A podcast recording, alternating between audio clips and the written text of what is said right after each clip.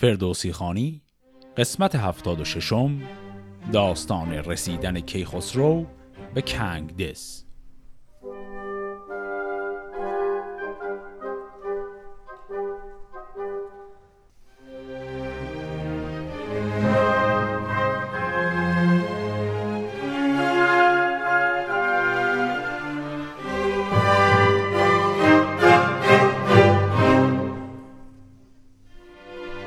قسمت قبل با پیروزی کیخسرو مجددا بر لشکری که افراسیاب جمع کرده بود به پایان رسید و اونجا که خسرو متوجه شد که افراسیاب از رود کیماک رد شده و می‌خواد بره به سمت کنگدز و او هم حالا می‌خواد تعقیبش کنه. در انتهای قسمت قبل شنیدیم که گیو رو مسئول کرده بود که خسرو که اسرا و گنج ها رو با خودش برگردونه به ایران. حالا می‌خواد برای همراهی گیو یک نامه هم بنویسه خطاب به کیکاووس. بفرمود تا پیش او شد دبیر بیاورد قرتاس و چینی حریر. یکی نامه از غیر و مشک و گلاب بفرمود در کار افراسیاب. چو شد خامه از غیر و از مشک تر نخست آفرین کرد بر دادگر. که دارنده و بر سرارنده اوست زمین و زمان را نگارنده اوست. همو آفریننده مور و پیل ز خاشاک تا پیش دریای نیل. همه با توانایی او یکیست خداوند هست و خداوند نیست. کسی را که او پروراند به مهر بر او بر نگردد به تندی سپر از او باد بر شاه ایران درود که از او خیزد آرام را تار و پود. رسیدم بدین دز که افراسیاب همی داشت از بهر آرام و خواب. بدویندرون بود تخت و کلاه بزرگی و دیهیم و گنج و سپاه. چهل روزمان جنگ پیوسته گشت. بسی کشته گشت و بسی خسته گشت. بگوید کنون گیو یک یک به شاه سخن هرچه رفتن در این رزمگاه. چو بر پیش یزدان گشایی دو لب نیایش کن از بهر من روز و شب. کشیدیم لشکر به ماچین و چین. و آن روی رانم به مکران زمین و از آن پس بر آب زره بگذرم اگر پاکی از دان بود یاورم. پس این متن نامه بود. همه حالا یه چند دقیقه توقفم کنیم. من چند تا نکته رو توضیح بدم درباره یه پیچیدگی که ما در های این داستان در این قسمت داریم. در حقیقت ادامه است از یک پیچیدگی که در قسمت قبلی هم داشتیم. رود کیماک که افراسیاب قرار بود ازش رد بشه. گفتیم که منطقه کیماک در شرق قزاقستان امروزیه و رود کیماک احتمالا همون رودیه که امروزه بهش ارتشت یا ایرتیش هم میگن. توی این داستان و داستان قبلی بارها از کلمه رود زره استفاده میشه و این گفته میشه که برای رفتن به اون مسیر از منطقه به نام مکران باید عبور کنه. در قسمت قبل من این توضیح مختصر رو دادم که کلمه مکران برای منطقه بلوچستان استفاده می شده و به طبع اون به جایی در همون منطقه بلوچستان هم زره آب زره می گفتن. اما اون ارجاع جغرافیایی با این داستان همخوانی نداره. من هر جا گشتم توی منابع تاریخی و منابع جغرافیایی قدیمی مثل موجم البلدان و جاهای دیگر من به شخص پیدا نکردم جایی که ارجاع به کلمه مکران دو تا معنی بده. یعنی همه جا مکران مساوی بلوچستان گرفتن. اما از نظر جغرافیایی تو این داستان اصلا معنی نمیده مکران بلوچستان باشه. ما الان رفتیم به سمت از تاجیکستان و ازبکستان رد شدیم داریم میریم به سمت قزاقستان. یعنی یه ذره دیگه بریم جلوتر می‌رسیم به سیبری و شمال مغولستان. مکران باید یه جای اون ورا باشه.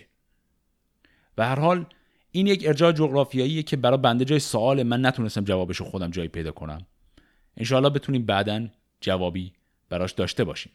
اما از این بابت این مهمه که توی این داستان این کلمات زره، کیماک و مکران زیاد تکرار میشن اینا هیچ ربطی به مکران بلوچستان نباید داشته باشه.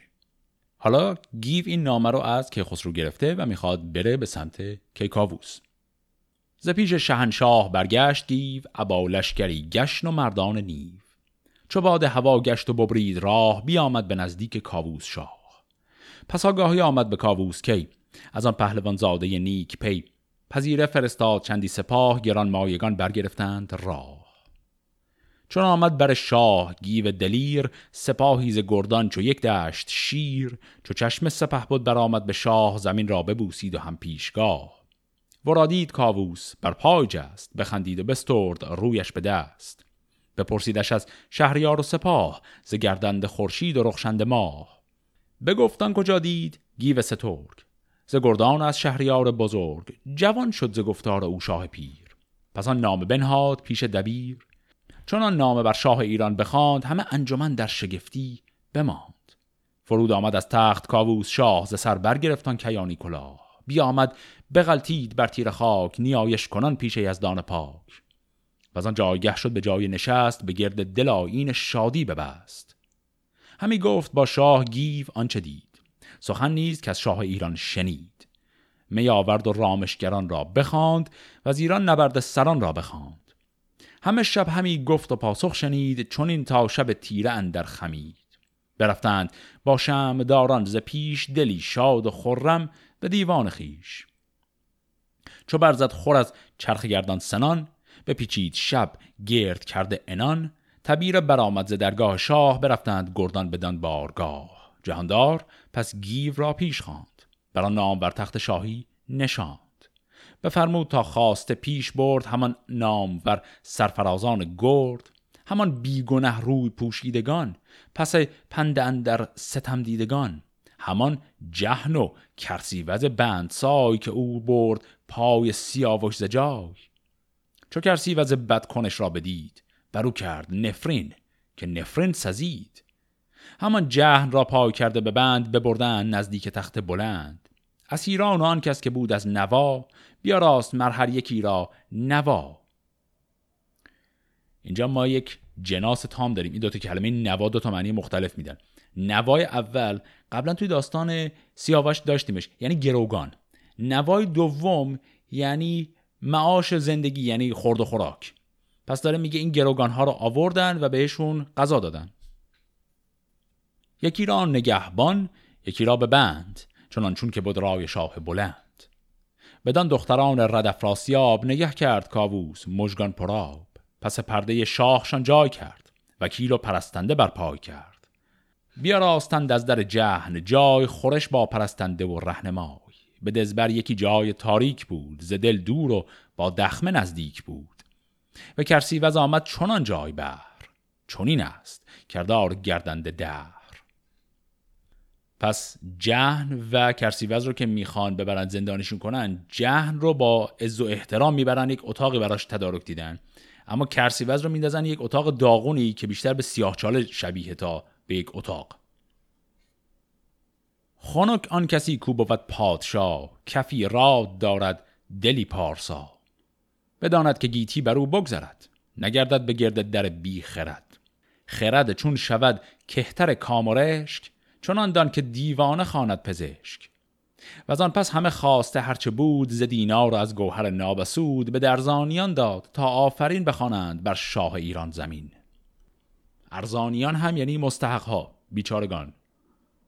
دگر بردگان مهتران را سپرد به دیوان نبرد از بزرگان و خورد و آن پس که از ایشان به پرداخت شاه ز بیگان مردم توهی کرد گاه. نبیسنده آهنگ قرتاس کرد سر خامه بر سان الماس کرد. نوشتن نامه به هر کشوری به هر نامداری و هر مهتری که شد ترک و چین شاه را یک سره. به دابش خور آمد پلنگ و بره. درم داد و دینار درویش را پراگنده و مردم خیش را. به دو هفته در پیش درگاه شاه از انبوه بخشش ندیدند راه. سیوم هفته بر جایگاه مهی نشستند در آرام با فرهی. زبس ناله نای و بانگ سرود همی داد گل جام می را درود. اینجا هم گل مجاز از شراب می. به یک هفته از جام کاووس کی همین موج برخاست از سرخ می. سر ماه نو خلعت گیف ساخت همه زر و پیروزن در نشاخت. طبقهای زرین و پیروز جام کمرهای زرین و زرین ستام. پرستار با توق و با گوشوار همان یاره و تاج گوهرنگار همان جامعه تخت و افگندنی ز رنگ و زبوی و پراکندنی.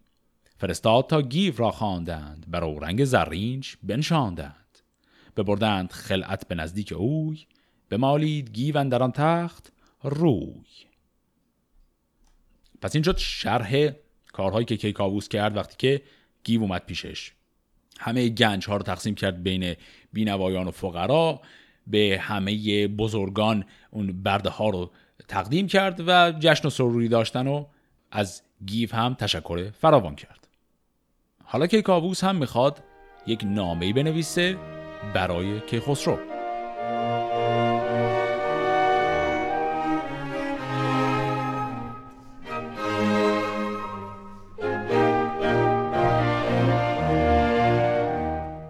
آن پس بیامد خرامان دبیر بیاورد قرتاس و مشک و عبیر نوشتند پاسخ.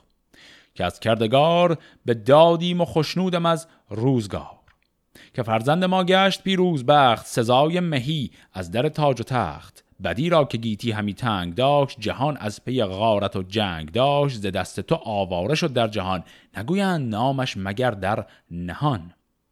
همه سال تا بود خون ریز بود خو نام بردار پالیز بود. بزد گردن نوزر تاجدار ز شاهان و از باستان یادگار. برادر کش و بدتن و شاه کش بدندیش و بدنام و شورید گش. ممانش که پی برنهد بر زمین به ترکان و مکران و دریای چین. جهان را مگر زور هایی بود خوی باغبان را بهایی بود.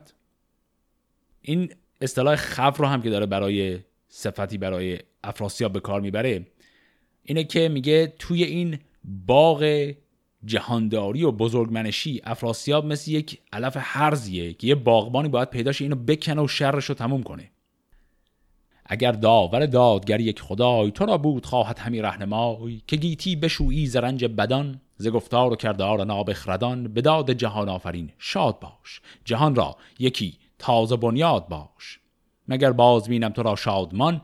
پر از درد گردد دل بدگمان. از این پس جز از پیش یزدان پاک نباشم که از اوی است امید باک. بدان تا تو پیروز باشی و شاد سرت سبز باد و دلت پرزداد. جهان آفرین رهنمای تو باد. همیشه سر تخت جای تو باد. نهادند بر نام بر مهر شاه بر ایوان او گیو بگزید راه. به رهبر نبودش به جایی درنگ به نزدیک کیخسرو آمد به کنگ. بر او آفرین کرد و نامه بداد. پیام نیا پیش او کرد یاد. ز گفتار او شاد شد شهریار می آورد و رامشگر و میگسار همی خورد پیروز شادان سه روز چهارم چو بفروخت گیتی فروز سپه را همه ترگ و جوشن بداد به لشکرگه آمد دل افروز و شاد. جهانی به گستهم نوزر سپرد یکی لشکری نامبردار و گرد. ز کنگ گزین راه چین برگرفت جهانی به شمشیر در برگرفت. نبود روز بیکار و تیره شبان طلایه به روز و به شب پاسبان. بدین گونه تا شارستان پدر همی رفت گریان پر از کین سر. همی گرد باغ سیاوش بگشت به جایی که بنهاد خون ریز تشت. همی گفت که از دادگر یک خدای بخواهم که باشد مرا رهنمای که از این هم نشان خون افراسیاب بریزم همی در به کردار آب.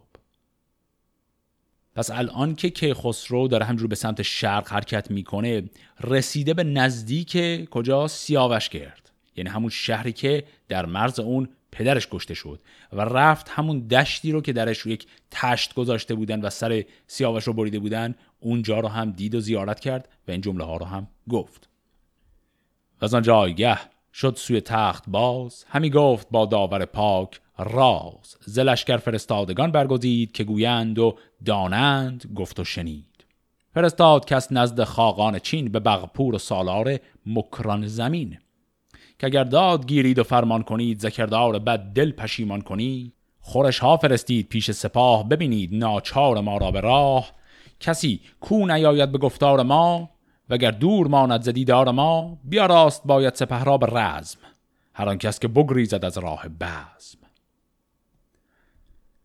پس الان که داره میره به سمت شرق که خسرو نامه فرستاد برای سه نفر بغپور، خاقان و شاه مکران. و بهشون گفت که ما داریم میایم اینجا و شما بیاید و هدایای غذای چیزی برای ما بیارید اگر نه پس نشون میده که با ما سر دشمنی دارید و اعلام جنگ می‌خواید بکنید. فرستاده آمد به هر کشوری به هر جا که بود نامور مهتری. غمی گشت بغپور و خاقان چین. بزرگان هر کشوری همچنین. فرستاده را چند گفتند گرم سخنهای شیرین به داوای نرم که ما شاه را سر به سر کهتریم زمین جز به فرمان او نسپریم. گذرها که راه دل ایران بوده است ببینیم تا چند ویران شده است. کنیم از سر آباد با خوردنی بیاییم و آریم آوردنی. همی گفت هر کس که بودش خرد که اگر بیزیان اوز ما بگذرد به درویش بخشیم بسیار چیز نصار و خورش ها بسازیم نیز. فرستاده را هر یکی هدیه داد بیامد به درگاه خوشنود و شاد. دگر نامور چون به مکران رسید دل شاه مکران دگرگونه دید. بر تخت او رفت و نامه بداد بگفت از پیام آنچه بودش به یاد. سبکسر فرستاده را خار کرد دل انجمن پرز تیمار کرد. بدو گفت با شاه ایران بگوی که نادیده بر ما فزونی مجوی. زمانه همه زیر تخت من است جهان روشن از فر و بخت من است. چو خورشید تابان شود بر سپهر نخستیم بر این بوم تابد به مهر. همم دانش و گنج آباد هست بزرگی و مردی و نیروی دست. گر از من همی راه جویی رواست کجا جانور بر زمین پادشاست.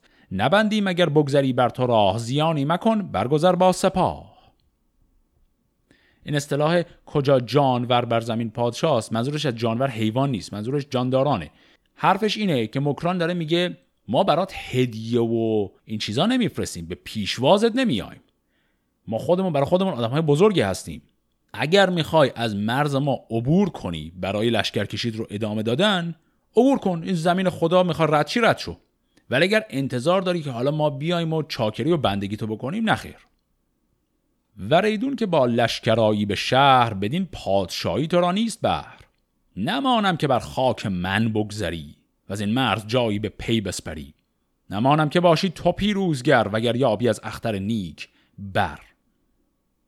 پس عملا پادشاه مکران داره میگه اگر می‌خوای از مرز کشور من رد شی تو باید بیای از من اجازه بگیری. نه اینکه برعکس باشه تو به من بگی هی من دارم میام تو مرز کشورت بیا و تعظیم کن به من. حرف پادشاه مکران اینه که همچی کاری من نمی کنم که به حال کار پرخطریه در مقابل لشکر بزرگی که کیخسرو داره چون این حرفی بزنه. بر این گونه چون شاه پاسخ شنید از آن جایگه لشکر اندر کشید. بیامد گرازان به راه خوتن جهانگیر با نامدار انجمن. برفتند بخبور و خاقان چین بر شاه با پوزش و آفرین. سه منزل ز چین نزد شاه آمدند خود و نامداران به راه آمدند. یکی راه آباد کرده چو دست در و دشت چون جایگاه نشست. همه راه پر پوشش و خوردنی از آرایش بزم و گستردنی. چون از دیک شهرندر آمد سپاه ببستند آین به بیراه و راه. به دیوار دیبا براویختند به پی زعفران و درم ریختند.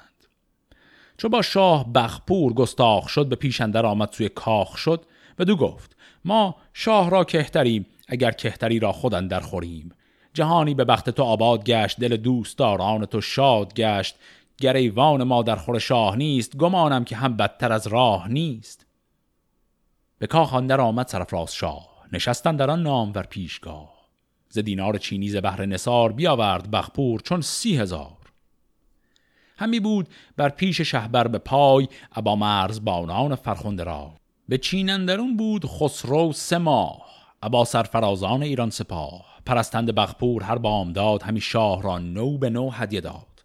چهارم ز چین شاه ایران براند به مکران شد و رستم آنجا بماند. بیامد چون از دیک مکران رسید ز لشکر جهان دیده ای برگزید بر شاه مکران فرستاد و گفت که با شهریاری خرد باد جفت. نگه کن که ما از کجا رفته ایم نه مستیم و بی آرزو خفته ایم جهان روشن از رای و بخت من است سر مهتران زیر تخت من است. خورش ساز راه سپاه مرا به خوبی بیا رایگاه مرا. چو لشکر شد از خوردنی بینوا کسی بینوایی ندارد روا. بران دانگهی دست چیز کسان. اگر من نباشم به هر کس رسان نوا چون نیابند جنگ آورند جهان بر بدندیش تنگ آورند. گریدون که گفتار من نشنوی به خون فراوان کسان در شوی. همه تیز و مکران تو ویران کنی چو بیکین آهنگ شیران کنی. اینجا چیزی که کیخسرو استدلال می‌کنه به نظر می‌رسه رسم اون روزگار بوده که میگه ما الان داریم میایم به سمت تو غذایی برای لشکر من به عنوان هدیه بیار. چون اگر این کارا نکنی لشکر من گرسنه بشن شروع می‌کنن غارت کردن این سرزمین ها ده ها و روستاها رو خراب می‌کنن. احتمالا چون این چیزی مرسوم بوده وقتی که یک پادشاه درجه بالاتری وارد سرزمینه کسی از درجه پایینتر میشه به رسم احترام برای او و لشکرش احتمالا باید غذای فراهم می‌کردن. و شاه مکران حاضر نبود همچین کاری کنه. فرستاده آمد پیامش بداد. نبود در دلش جای پیغام و داد. سر بیخرد زان سخن تیز گشت. به جوشید و مغزش بدامیز گشت. پراگند لشکر همه گرد کرد بیا راست بر دشت جای نبرد. فرستاده را گفت برگرد و رو. به نزدیک آن بدگمان باز شو بگویش که از گردش تیر روز تو گشتی چنین شاد و گیتی فروز. ببینی چون آیی زما دست برد بدانی که مردان کدامند و گرد. پس این جناب شاه مکران حاضر نشد کمک کنه لشکر کشید صف کشیده جلوی لشکر که خسرو و پیغام داد که بیا با ما بجنگ تا نشونت بدیم.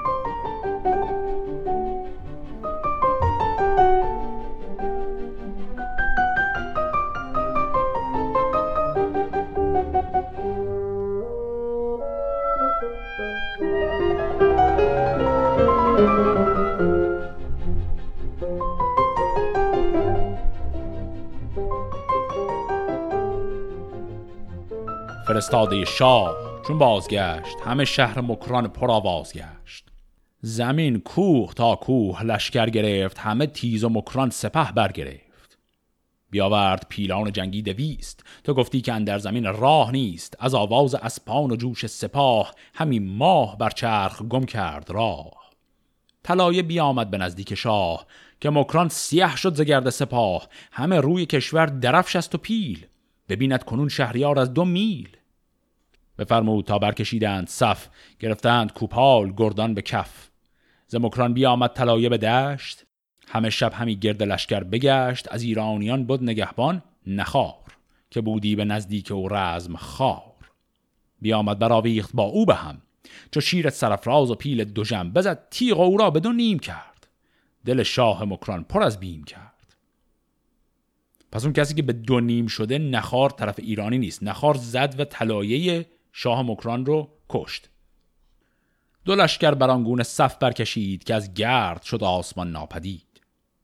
سپاه اندر آمد دو روی چو کوه به هم برکشیدند هر دو گروه. ز قلب اندر آمد سپهدار توس جهان شد پر از ناله بوق و کوس. به پیش اندرون کاویانی درفش پس پشت گردان زرین کفش. هوا پر ز پیکان شد و پر تیر زمین شد به کردار دریای قیر به قلب اندرون شاه مکران بخست به زوپینو زان خستگی هم نرست. پس شاه مکران در قلب سپاه با یک زوپینی زخمی شد و با همون زوپینم کشته میشه. یکی گفت شاه سرش را بریم. بدو گفت شاه اندرین ننگریم. سر شهریاران نبرد ز تن مگر بدتر از بچه اهرمن. یکی دخمه سازید و مشک و گلاب چنان چون بود شاه را جای خواب. برهنه نباید که گردد تنش بران هم نشان خسته در جوشنش. بپوشید رویش به دیبای چین که مرگ بزرگان بود همچنین. و آن انجمن کشته شد دو هزار سواران و گردان خنجرگزار. هزار و صد و چل گرفتار شد سر زندگان پرز تیمار شد. ببردند پیلان آن خواسته سراپرده و گاه آراسته. بزرگان ایران توانگر شدند بسی نیز با تخت و افسر شدند. و از آن پس دلیران پرخاش جوی به تاراج مکران نهادند روی. خروش زنان خواست از شهر و دشت همه تیز و مکران پر از رنج گشت. به درها همه آتش اندر زدند همه تیز و مکران به هم برزدند بخستند از ایشان فراوان به تیر زن و کودک خورد کردند سیر چو کم شد از آن انجمن خشم شاخت بفرمود تا باز گردد سپاه. بفرمود تا اشکش تیز هوش بیار آمد از غارت و جنگ و جوش. کسی را نماند که زشتی کند وگر با نژندی درشتی کند. از آن شهر هر کس که بود پارسا بیامد به پوزش بر پادشاه که ما بی گناهیم و بیچاره ایم همیشه به رنج از ستمگاره ایم گریدون که بیند سر بیگناه ببخشد سزاوار باشد ز شاه. خروشی برآمد ز پرده سرای که ای پهلوانان و فرخنده رای. از این پس گراید ز جای خروش ز بیداد و از غارت و جنگ و جوش ستمگارگان را کنم به دونیم کسی کو ندارد ز دادار بیم. پس به این شکل این نبرد با پادشاه مکران به همین سادگی تمام میشه و مکران رو هم تصرف می‌کنه اول هم قارتی می‌کنن اما بعد که خسرو جلوی این قارت رو هم می‌گیره. جهاندار سالی به مکران بماند زهر جای کشتیگران را بخواند. چون آمد بهار و زمین گشت سبز همه کوه پر لاله و دشت. سبز. چراگاه اسپان و جای شکار بیاراست باغ از گل میوهدار به دشکش بفرمود تا با سپاه به مکران بباشد به داین شاه. نجوید جز از خوبی و راستی نیارد به دادن درون کاستی. و از آن شهر راه بیابان گرفت همه رنج ها بر دل آسان گرفت. چنان شد به فرمان یزدان پاک که اندر بیابان ندیدند خاک. هوا پر از ابر و زمین پر ز خید جهانی پر از لاله و شنبلید. خورش های مردم همی رفت پیش به گردون و زیر اندرون گاو میش. به دشتن درون سبزه و جای خواب هوا پر از ابر و زمین پر از آب چون آمد به نزدیک آب زره گشادند گردان زره را گره. همه کارسازان دریا به راه ز چین و زمکران همی برد شاه. به خشکی بکردان چه بایست کرد. چو کشتی به دابندر افکند مرد بفرمود تا توشه برداشتند به یک ساله تا آب بگذاشتند. جهاندار نیکختر راه جوی برفت از لب آب پر آب روی. بران بندگی بر فضایش گرفت جهان آفرین را ستایش گرفت. همی خواست از کردگار بلند که او را به خشکی برد بیگزند. همان ساز جنگ و سپاه ورا بزرگان ایران و گاه ورا. همی گفت که کردگار جهان شناسنده آشکار و نهان نگهدار خشکی و دریا. توی خداوند چرخ و سریا توی نگهدار جان و سپاه مرا. همان گنج و تخت و کلاه مرا. پس اینها بعد از یک سال که مونده بودن در مکران بالاخره آماده شدن که بزنن به آب. اونم توی فصل بهار که رودخونه خیلی خروشان و پر آبه. از شکل توضیح دادنش هم برمیاد که اینها فقط نمی‌خوان از آب گذر کنن بلکه توی این آب یک مدت زیادی احتمالا توی مسیر این رودخانه باید برن جلو. چون آزوغهی که برداشتن به اندازه یک سال بود. پراشوب دریا بران گونه بود که از او کس نرفتی به دل ناشخود. به شش ماه کشتی برفتی بر آب که از او ساختی هر کسی جای خواب. به هفتم چون نیمی گذشتی ز سال شدی کج و بیراه باد شمال. سر بادبان تیز برگاشتی خله پیش ملاح بگذاشتی. کلمه خله یعنی پارو. پس تا نصف سال رو اینا با باد موافق داشتن می‌رفتن از یه جایی به بعد مجبورن پارو بزنن. به جایی کشیدیش از راه خد که خواندیش ملاح فم الاسد چنان ساختی از دان که باد هوا نشد کج ابا اختر پادشاه. شگفتن در آن آب مانده سپاه نمودی به دنگشت هر کس به شاه. به دابندرون شیر دیدند و گاو همی داشتی گاو با شیر تاف همان مردم و مویها چون کمند همان تن پر از پشم چون گوسپند. گروهی سران چون سر گاو میش دو دست از پس پشت و دو پای پیش. یکی تن چو ماهی و سر چون نهنگ یکی تن چو گور و سرش چون پلنگ. نمودی همی این بدان آن بدین همی خواندندی به داد آفرین. پس اینها توی این مسیری که دارن میرن می‌رسن به یه جای عجیب و غریبی در آب اسمش را گذاشتن فم الاسد یعنی دهان شیر. و توی این منطقه یال موجودات عجیب غریب دارن می‌بینن. جانورهایی که نصفشون تنه یه جانوره نصفش تنه جانور دیگه موجودات نیمه انسان نیمه حیوان. و خلاصه یه جای ترسناکی الان رسیدن و دارن دعا می‌کنن که از اینجا هم به سلامت رد شن. به بخشایش کردگار سپهر هوا رام شد باد ننمود چهر. گذشتند بر آب بر هفت ماه که بادی نکرد در ایشان نگاه. چو خسرو ز دریا به خشکی رسید نگه کرد و هامون جهان را بدید. بیامد به پیش جهان آفرین بمالید گریند رخ بر زمین. برآورد کشتی و زورق عذاب شتاب آمدش. بود جای شتاب. بیابانش پیش آمد و ریگ و دشت تناسان به ریگ روان برگذشت. همه شهرها دید برسان چین زبانها به کردار مکران زمین. بدان شهرها در بیاسود شاه خورش خواست چندیز بهر سپاه. سپردان زمان گیو را شهریار بدو گفت. برخوردی از روزگار درشتی مکن با گنهگار نیز که بی ارد شد بر دلم شهر و چیز. از این پس ندارم کسی را به کس. پرستش کنم پیش فریاد رس. زلشکر یکی نامور برگزید که گفتار هر کس بداند شنید. فرستاد نزدیک شاهان پیام که هر کس که او جوید آرام و کام بیایند خرم بدین بارگاه دلی شاد و نیکی دهش پیشگاه. هر آن کس که او این سخن بگذرد زرای بد خیش کیفر برد. پس اینا از این رودخانه رد شدن بالاخره به سلامت به اون نقطه که می‌خواستن رسیدن و الان رسیدن به جایی که تا الان هیچ پادشاه ایرانی نرفته بوده و همه چیز براشون تازه است. طوری که نگاه می‌کنن می‌خوام ببینن اینا اصلا کی هستن شاه این منطقه کیه زبونشون چیه. میگه مثلا قیافشون عین مردم چینه ولی زبانی که حرف می‌زنن زبان مردم مکرانه. و خلاصه رفتن یه جای جدیدی که نمی‌دونن چه خبره. و الان که خسرو گیو رو مسئول کرد که یه نفر رو پیدا کنه که به زبان اینها بتونه حرف بزنه و این پیغام رو بده که من پادشاه ایرانم اومدم اینجا و هر کس که میاد برای بیعت بیاد جلو. یکی سر نپیچید از آن مهتران. به درگاه رفتند چون کهتران. چو دیدار بود شاه بنواختشان به خورشید گردن برافراختشان پس از کنگ دز باز جستاگهی از افراسیاب و ز تخت مهی. چون این گفت گوینده ایزان گروه که از ایدر نه آب است پیش و نه کوه. اگر بشماری سر به سر نیک و بد فزون نیست تا کنگ فرسنگ صد. بدان سو که سالار توران براند بیداد مردم فراوان نماند. کنون تا برآمد ز دریای آب به کنگ است با مردم افراسیاب پس اینجا بهش نشانی افراسیاب رو دادن. گفتن که آره اینجا که تو اومدی صد فرسنگ بری جلوتر می‌رسی به کنگدز. افراسیاب هم از این مسیر رد شده و الان اونجا در کنگدزه. از آن آگهی شاد شد شهریار. همه رنج ها بر دلش گشت خار. بران مهتران خلط راستند پس اسب جهان دیدگان خواستند. بفرمود تا بازگشتند و شاه سوی کنگدز رفت خود با سپاه. سپه را بیاراست و روزی بداد زی از دان نیکی دهش کرد یاد. همی گفت هر کس که جوید بدی بتابد ز پادفره ایزدی.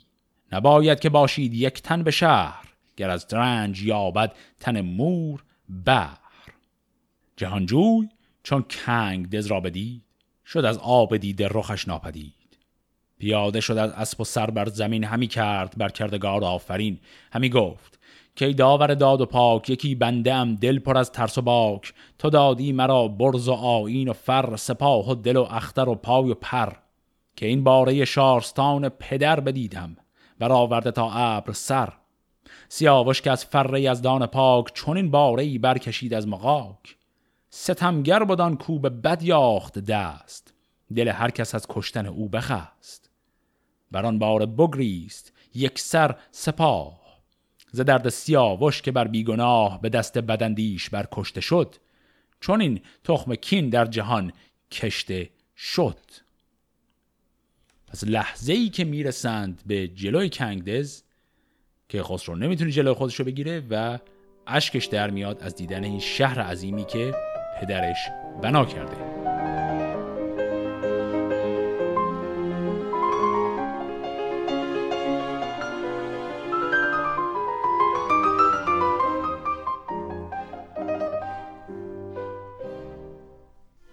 خب تا اینجای داستان رو دیدیم که بالاخره کیخسرو رسید به کنگدز حالا ببینیم احوال افراسیاب چطوره.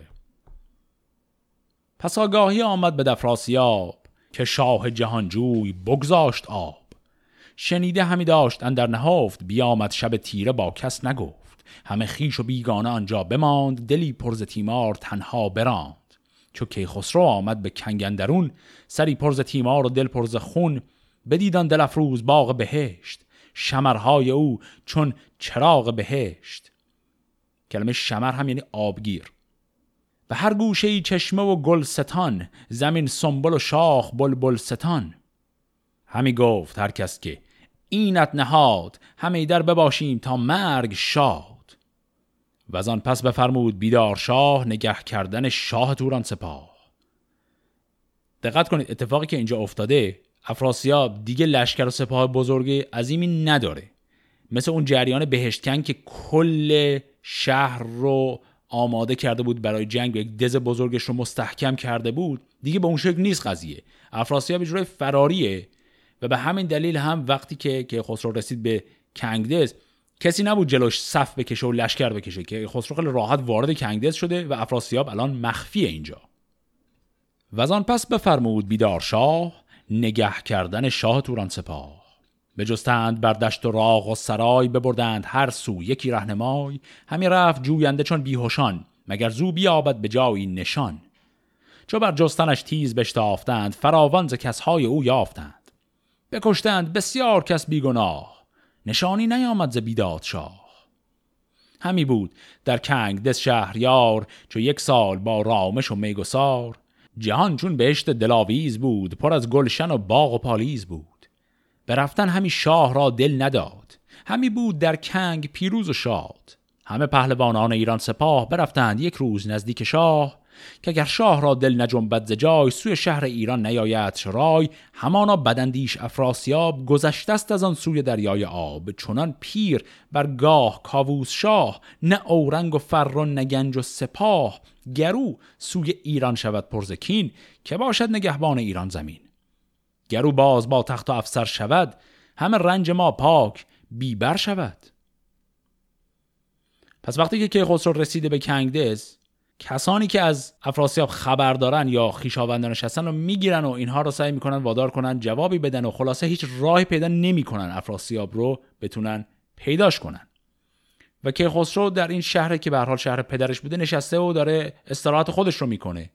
بهش خبر میدن که اگر معطل کنی ممکنه دوباره افراسیاب شبیخون بزنه ها. ممکنه دورمون بزنه و دوباره بره به سمت ایران. و اینجا هم وضع بدتره چون پادشاهی که الان توی ایرانه یه پادشاه پیریه و همه لشکر ایران هم الان با تو اومدن. از آن پس به ایرانیان شاه گفت که این پند با سودمندی است جفت. از آن شارستان پس مهان را بخواند و از آن رنج برده فراوان براند. از ایشان کسی را که شایسته تر گرامی تر از شهر و بایسته تر تنش را به خلعت بیاراستند. زدر باره مرزبان خواستند. و دو گفت که در به شادی بمان همیشه براندیشه بدگمان. ببخشید چندان که بود خواسته. از اسپان از گنج آراسته. همه شارستان زود توانگر شدند چه بار یاره و تخت و افسر شدند. بدانگه که بیدار گردد خروس ز درگاه برخواست آوای کوس. سپاهی شتابنده و راهجوی به سوی بیابان نهادند روی. همه نامداران هر کشوری برفتند جایی که بود مهتری. خورش ها ببردند چندی به راه که بود از در شهریار و سپاه. به راهی که لشکر همی برگذشت در و دشت یک سر چو بازار گشت. به کوه و بیابان و جای نشست کسی را نبود دل که نکشاد دست. بزرگان ابا هدیه و بانسار پذیره شدندی بر شهریار. چو خلعت فراز آمدیشان ز گنج نهشتی که با او برفتی به رنج. پذیره شدش گیو با لشکری و آن شهر هر کس که بود مهتری چو دیدان سر و فره سرفراز پیاده شد و برد پیشش نماز. جهاندار بسیار بنواختشان به رسم کیان جایگه ساختشان. چو خسرو به نزدیک کشتی رسید فرود آمد و بادبان برکشید. خب پس الان یک اتفاقی که افتاد. اینها موندن اونجا هیچ خبری نشد استراحتشون رو کردن. بنا به اون دلایلی که گفتیم تصمیم گرفتن عاقلانه ترینه که برگردن به سمت ایران. الان دوباره سوار کشتی شدن. تو این مسیر برگشتن هم یا بزرگان محلی اومدن به استقبال و هدایایی براشون آوردن. حالا یه نفر ممکنه بگه این چه وضع عجیب و غریب و حتی مسخره بود. این همه ما داستان رو اومدیم دنبال کردیم. هی افراسیاب فرار کنه هی بیشتر بره به سمت شرق هی که خسرو دنبالش بره هی دوباره اون بیشتر فرار کنه. تا این همه ماجرا داشتیم رسید به کنگدز. حالا کنگدز پیداش نکرد. حوصلش سر رفت می‌خواد برگرده. قضیه به همین سادگیه. طبعا قضیه به همین سادگی نیست دیگه. باید یه اتفاقی هم اینجا بیفته. ماجرایی که در اون بالاخره لشکر ایران می‌تونه افراسیاب رو گیر بندازه در قسمت هفته آینده بهش می‌رسیم. فعلا خدا نگهدار.